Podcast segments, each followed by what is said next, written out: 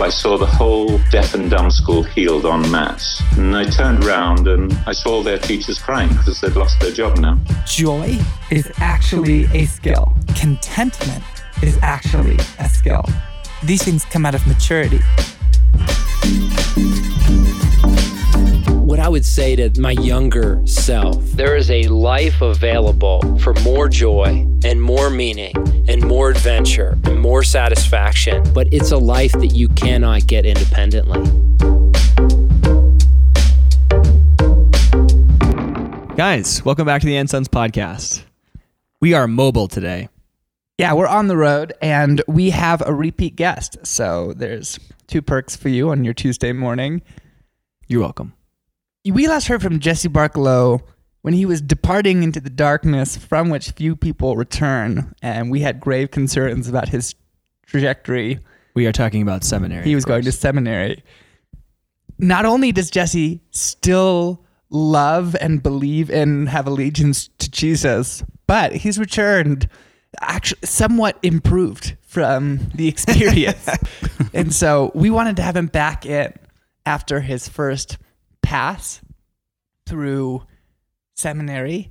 And out of some conversations that we've been having together, I kind of hopefully tee you up a little bit, Jesse, and then tease out with some questions, some of the stuff that's been coming clear to you and the opportunity to study and in the posture in which you study.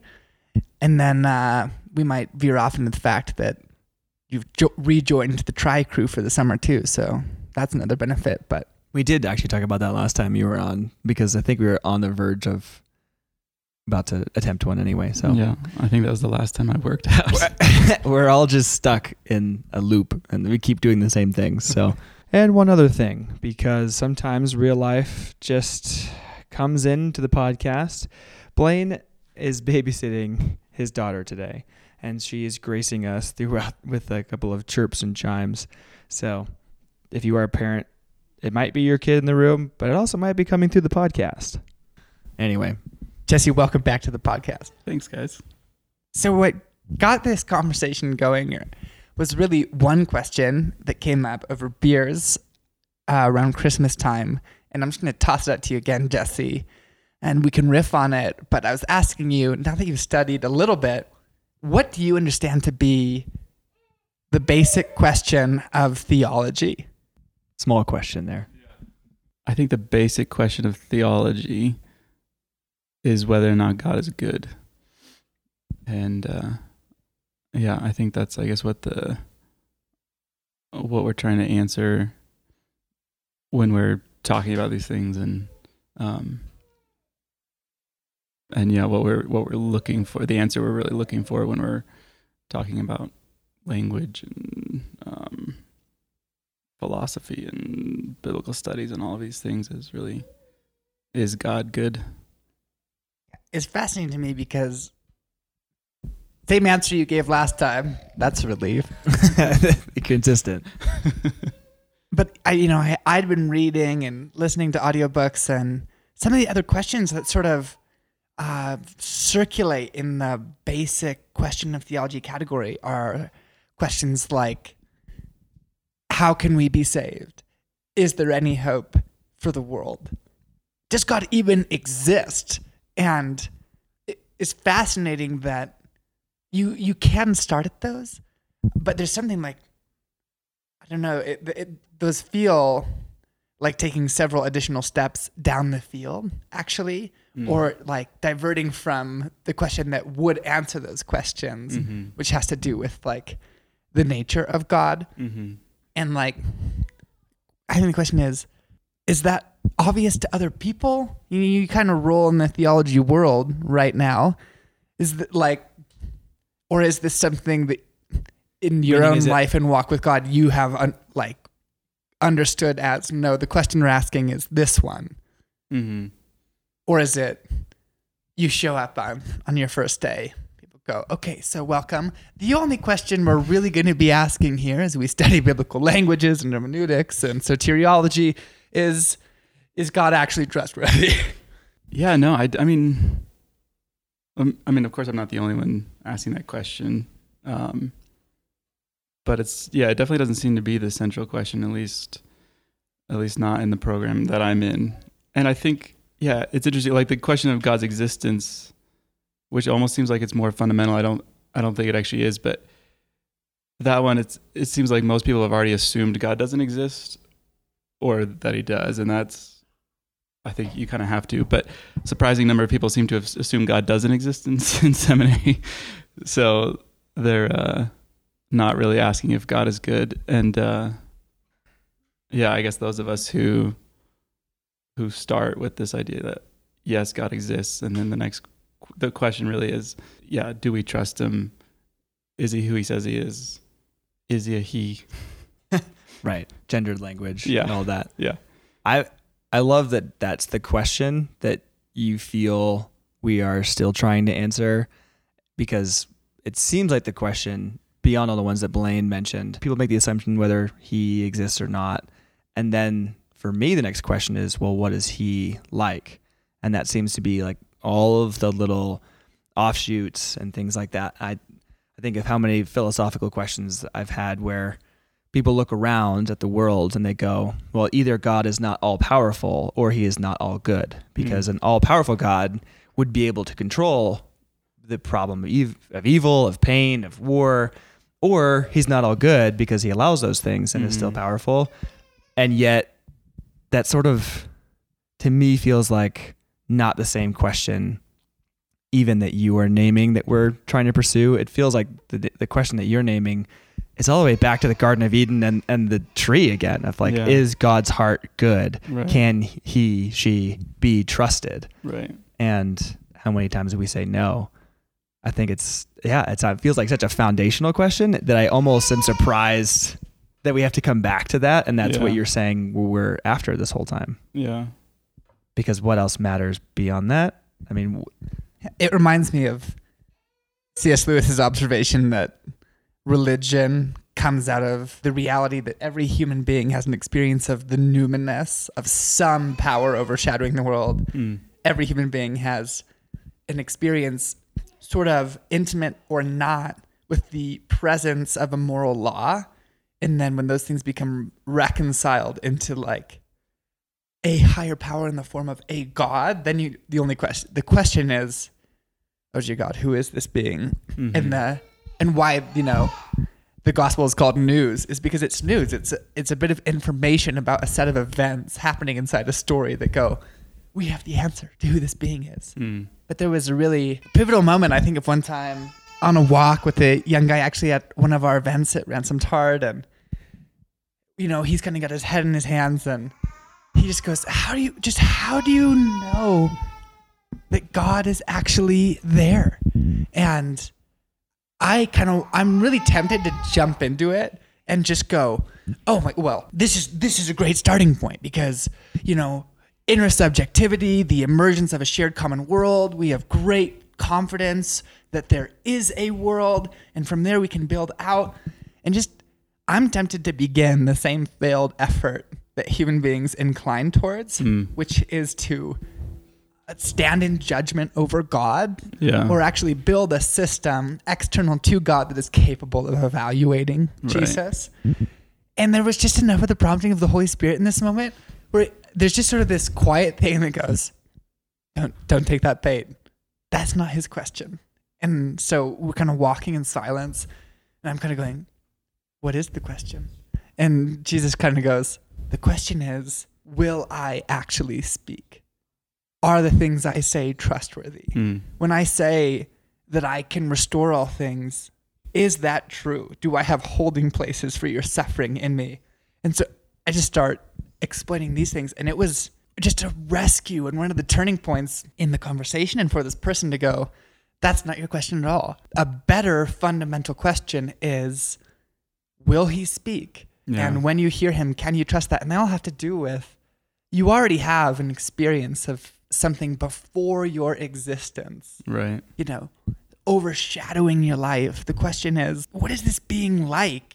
And can I actually like lean into what I would like to relationally with God? Yeah. And it's just, it turns out that it is the basic question, whereas the illusion is that the basic question is first, let's build something that allows us to Right. evaluate God or knowledge or our own subject position. And then from there, we can proceed with confidence. yeah. You know, a lower order of things will never be able to stand in judgment over a higher order of things. Right. The thing that we have to start with is actually like an evaluation of love and trust. Yeah. Yeah, because the only thing you can respond to God with is faith, and that's not something you respond to when you're asking the question of like, can this be proven? Can this existence be proven? But when the question is, what is this being, and what is this? What is existence? And like you said, can will God speak? Yeah, the only thing you respond in is is in faith, which yeah is not very satisfying for a lot of people. But We work really hard as human beings to avoid that reality yeah, that s- something in us, a sense, in our very nature, we are built to assent to the reality of a good God. Hmm. And then there is a choice in us that is the loving choice, which is the affirmation of that, which is expressed through our faith or allegiance, like, yes. But it reminds me of another conversation different guy in seminary. Again, another really good guy, and what he was railing against was apophatic theology and the via negativa and the attempt of people to go, okay, we can't define what God is, but we can define what God is not. And by process of elimination, we can actually, again, build through our own effort and with our own confidence a way to sort of evaluate and affirm propositionally God's Right. nature. What's so silly about that is that, you know, going, well, we know God is not evil, so we can get that off the table. As he goes, we have the positive, the positive expression of God in Jesus. We don't need apophatic theology because what we're actually confronted with and called to respond to is this person of yeah, there is God and the choice is in front of you and it's not Right. between apophatic or not apophatic. yeah, Jesse, I remember you sharing a story uh, where you were in a class with a professor who kind of offhanded gave an interpretation or, or her sort of verdict on an author of, of one of the books. And uh, I remember you saying something along the lines that this professor kind of announced to the class that we don't have to throw this particular author out, even though some of it might read a little misogynistic or whatever it, the case was hmm and that we can take it with the rest in, in its place and here's how we can now understand them and i think maybe this professor's intention was good to be like there's some language in here that doesn't line up with modern day ideas and understanding and we have to kind of place things back in their context however the very action that this professor was doing was sort of giving their approval on it or not hmm and I remember you responding to it of like, wait, wait, wait. We as individuals don't have the authority to get to throw these things out or not. right. Was that an experience that you've found has happened from class to class, from idea to idea? I mean, and what's the motivating kind of impulse that you found there of kind of our own interpretation and how much that necessarily matters or doesn't? Yeah, that definitely happens. And what's interesting is I, I think it kind of goes back to what we were talking about that the posture in which you come to God and the word of God and scripture reveals itself in those things. So like and and you're judged by your judgment. So if you come to it and say like, okay, I'm going to decide if this is acceptable and you're talking about the word of God or I'm going to decide that God exists and you're talking about God.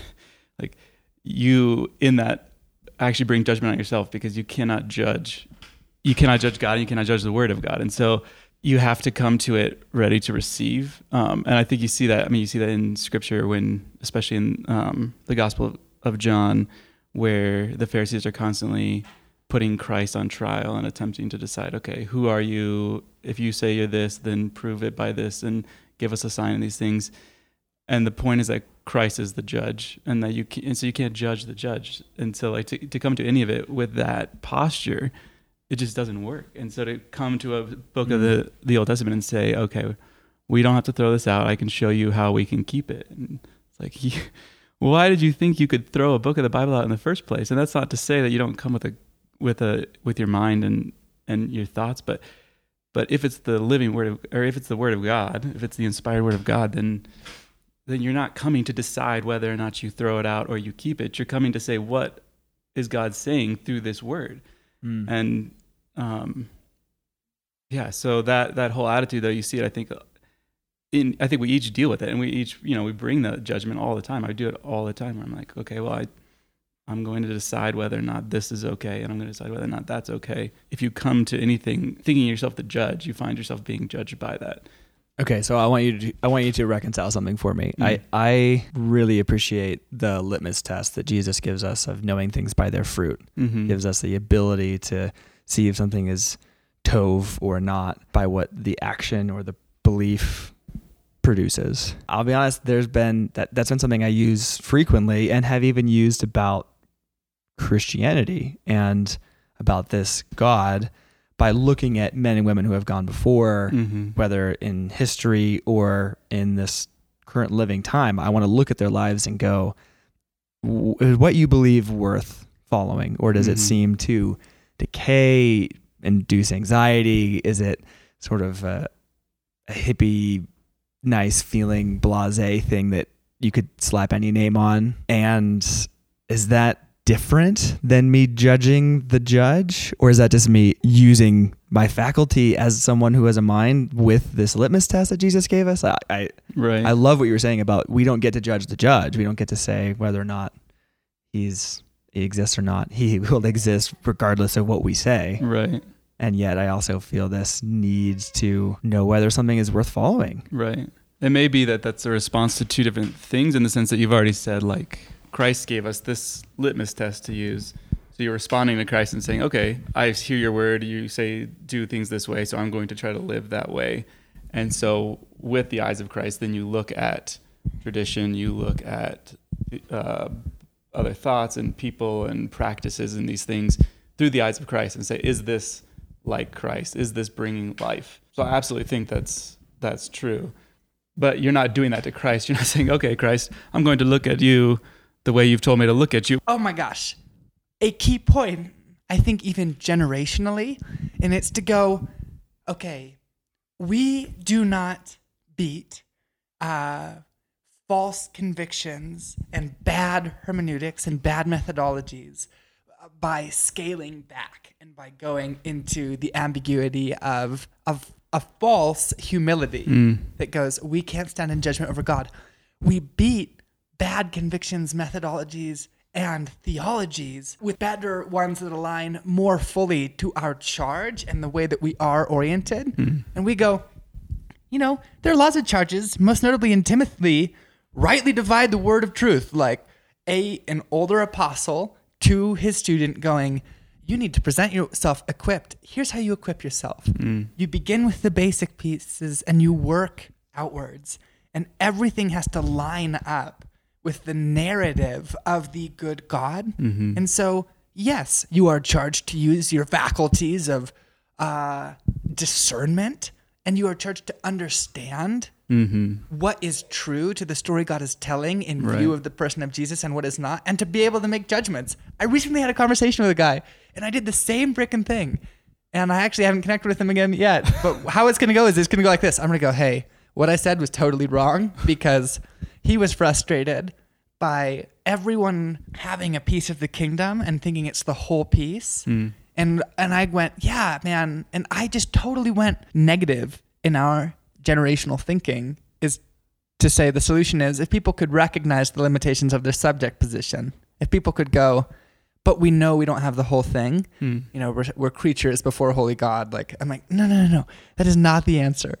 It would be better to go, yeah, if people were more fully committed to discerning what is available for us in Jesus, hmm. like the process of discipleship and growing in maturity of a knowledge of God is meant to fix that problem. It's meant to fix us, you know, Right. having small gospels that don't include the whole thing Yeah. not relinquishing our discernment, not going, you know, who has seen God? I'm like, I don't know, a lot, every person that saw Jesus and many people since, like, That subjectivity is the invitation to participate in the gospel, not to not to yeah, to build your own like, okay, here I have it now. But it's also not to sit back and say, well, I just don't quite get it. It's a participation in the gospel, in that story. And the subjectivity is there. But if you're not actively engaged in it, and if you're not actually in the pursuit of truth with Christ, I, yeah, you're not growing and you're not understanding your neighbor, let alone, you know, yourself and that to resign yourself to a quote unquote subjective position is basically to give up your actual subjectivity because you're not active anymore. Like to just say, oh well, I can't, I can't uh, understand this is to, I guess, to refuse to continue to act as a subject, as an individual in the world. Right. And, and the difference of Christianity is that rather than having a relative coordinate plane of a bunch of people, none of whom is are, are actually the center, who can only evaluate themselves relative to other people, we have an absolute coordinate system in the person of Jesus of yes, we have a subject position that is locatable Mm. on a definitive set Right. of, you know, propositional and uh, like uh, ethical coordinates relative to Jesus. It's- Yeah. We have an absolute, and so we're not like floating through Right. theology trying to figure out, well, if I start from here, where can I get to? Right. Like you're looking around going like, where is God? And how do I become closer to him? Right. Yeah. Yeah. How do I become perfect as my Father is perfect? And if He says that, then there must be a path for us. So this connects with another thing I wanted to ask about, and it's you wrote a paper on on John, which you've sort of been speaking out of a little bit, and had been reading around a theme in John, which is the use of seeing in blindness and also the use of paradox. Mm. Can you talk about why it's important that Jesus actually holds out paradoxes to his Mm. audience, and then uh, what you were sort of identifying as the solution to paradox? Yeah, I mean, I think the importance of that of the paradox and the sort of the existence of the paradox, the the nature of the paradox is the ground of our faith. So a lot of people have thought in this way, especially for me, Kierkegaard has been a, a major influence in my life. But um, this idea that when it comes to Christ as God and man, it's something that we cannot understand. Is he's someone that we cannot respond to just with reason. We have to respond in faith. And so the paradox is you Hmm. either respond in faith or, as you see in all the Gospels, you respond by offense at Christ and who he says he is. You respond, you're offended that God would become a man, or you're offended that a man would claim to be God, and you're offended that why would you be such a lowly, pathetic, seemingly weak human if you're God, and why aren't you writing things in the world right now, and why aren't you saying yes to the power over the kingdom and over the kingdoms of the earth? And you know basically the three temptations like that's offensive to our nature or we respond in faith and say oh yes i accept that i see that you are god or i, I accept in faith. So that's sort of the my understanding of i guess of the paradox of of the faith. And you see that play out especially in john with this with his ideas of judgment and with the ideas of blindness and seeing. Um, and john uses a lot of paradoxical language light and darkness upper and lower. But this idea that and and this does play back to this coming to Christ. If you're coming to him in judgment as you see certain characters in the gospel of John doing especially the Pharisees they come to decide who is this man? Is he speaking the truth? Where did he get his training? And in light of the miracles in light of the truth that he speaks in light of his wisdom in light of everything he's doing they realize that they aren't there to accept him they're there to reject him and so they slowly become blind. And the passage i focused on when i was looking at this was um, when christ heals the blind man the second blind man on the sabbath. And there's witnesses who say oh yes he was blind. And then the parents come and say yes this was our son who was blind.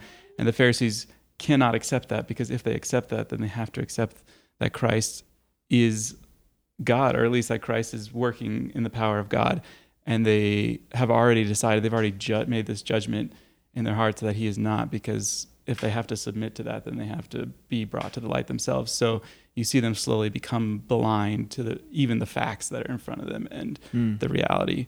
Whereas the blind man is actually physically brought to sight, and then by the end of the story is the first uh, character in the Gospel of John to call Christ Lord and to acknowledge not just his power as a prophet, but actually his existence as God and man. And so there's that bringing to light of us who are blind and uh, and the blinding of those who come to him in judgment. And because they've already made a judgment they can't even see the realities in front of them. So they can't see the truth which means you know you start tossing out books of the bible because it doesn't fit the way you Yeah. want things to be How I'm sure this paper went over super well at a seminary that's pretty prestigious and is all about analyzing and coming to an understanding, coming to a verdict. yeah i got a passable grade Yeah, I'm, uh, I'm glad to hear that because it's it's phenomenal. But just even hearing you say it again, when it comes to a tool that feels this is a tool that you can use in your own life all the time, which is I am confronted regularly with I don't know, the paradox of a life with God, of having everything, possessing nothing, all those Mhm. beautiful things that Paul rolls out.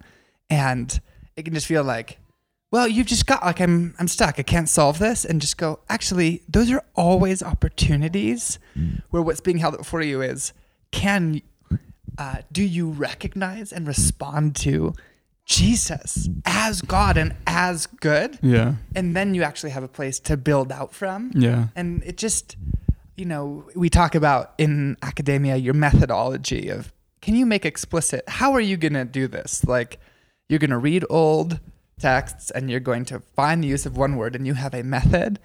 We're given methods in our life with God and sort of examples of this one will lead to a positive outcome. This one has no chance of drawing you closer to God, of revealing the story of God to you, and one of when you are confronted with what looks like a paradox, solving the paradox is not the method. Like Mm, yeah recognizing that Jesus is holding out to you an opportunity to affirm him or to curse him. right And then depending on your result, you'll be able to work from there. It's a totally different way of approaching confrontation in our own story. yeah So Jesse, I love a lot of what you're bringing today because it has this very appropriate posture of humility as we approach God and studying God, and yet it's not humble to a fault where there's no point in studying. Rather, Mm. it's just I don't get to put him up for trial, and I don't get to you know do these very accurate things.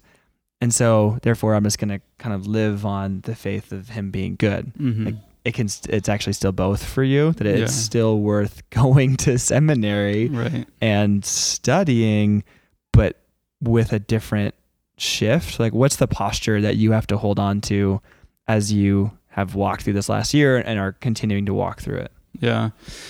Yeah, you named it. The humility of of coming to it as the humility of recognizing that what you're talking about is God, what you're thinking about is God, what you're studying is either something talking about God or the Word of God or something like that. Um, and so, of course, you're not coming in a judgment of God, and well, at least you shouldn't be. And it's amazing how many times it's revealed in your own heart. You're like, wow, I really am. over and over and over again yeah. Uh, but right, you're not coming blind. You're being made to see, and you and that's being revealed. And you're using your faculties and your reason, and you're studying the Greek language, um, and you're discovering all the textual questions. You know, not just in the translation, but in the original Greek. Coming with that, yeah, with that posture of like I. I am a thinking human being who's been asked to be not judgmental, but to be discerning and to discern, especially you know the things of the world, um, which includes the language used in Scripture and you know the church fathers and all the greatest theologians, and even you know like for me, it's really hard to want to judge Kierkegaard to, to discern Kierkegaard because I think he's you know never said anything wrong. like bringing that real recognizing that posture of like yeah you're coming with discernment, not of Hmm. okay was God right or wrong about this, but like what is God saying here? How is it speaking? Where's the truth in this? And you know how do we understand it? And what does that look like for us today?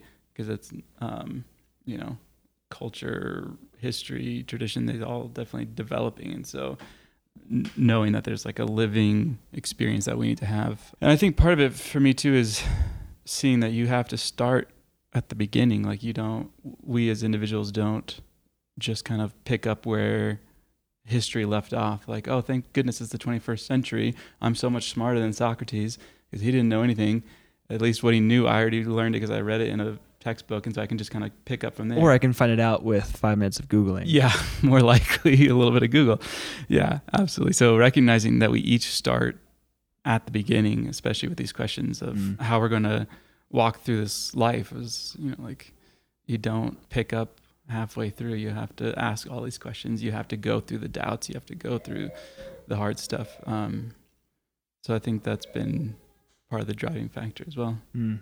Yeah, it's good. Uh, Susie and I have been talking about as she's been reading, doing a, a study of the Bible through the year. There's really difficult things to reconcile with these days Mm-hmm. because we're reading it obviously in 21st century, and I mean the New Testament is foreign enough, right, and then you throw in the Old, and yet we come to the thing that the disciples said after Christ's teaching on his body and blood.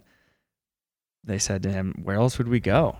You alone have the words of life. And as awkward and uh, not awkward, but okay, as as much tension as there is in order to hold I'm pursuing in, in this study and also not holding you in judgment. Like that's show me that that fine line because I don't even know that the naked eye could pick it up. It's Right. so difficult and requires Right. so much correction, and yet where else will you go? yeah, So, speaking out of that, the where else would we go? One more question, and though this would be fun to keep doing, uh, and make another French press and just see where the morning goes. I just love to ask, in the opportunity for some dedicated time to study and dedicated time to thought, and yet not because you're trying to reconcile it with the season of being a new dad and you know the goal is to get on get on first base, not hit home runs. But what are things that have made you enjoy God more or provoked awe or gratitude or wonder? Anything in that region, uh, just small things that have come out of this season of study. What are things that you are glad to know? Just Mm. are there two or three that come to mind? Yeah. Um, I mean, studying Greek and getting to read New Testament scripture in Greek has been really, really fun. I mean, it's just amazing, I guess, the way language works and the way God is using human language and and human uh, like you know created this for us and this tool for us and and the way it operates in it. And yet the way it stays so in some ways ambiguous or at least requires so much of our spirit to interpret and to understand and to and to walk in. And you have this very structured uh, intellectual system that is amazing as you delve into it and it just becomes more and more more profound. The the more you think you understand the more complex you realize it all is. And yet without the spiritual reality of your existence and your response to to God in that it can become just totally empty. And um, I think that's been enjoyable both the, the study of it and just the realization that it doesn't fix the problem. It doesn't answer the question by itself. And then being opened up to a world of authors and theologians that I've never read before and just some beautiful language and thought and and tradition I love the visible posture.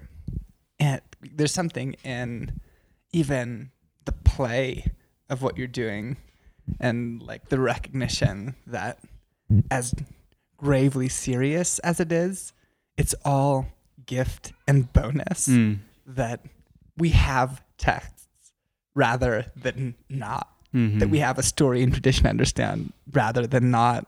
And that actually those are all uh, opportunities for the, uh, use the word again like play that dimension of ourselves that's meant for this sort of structured regulated exploration but Mhm. you know with like incredible reward Mhm. into text in the person of god yeah yeah jesse thanks for coming back on the Ensigns podcast Yeah, absolutely. You, uh, I think you're retied for second place for number of appearances. You might even be tied for first place, but Well, it's a three-year program, so I should that's true. by the end of this thing. That'll be perfect. Can't wait to check in next year.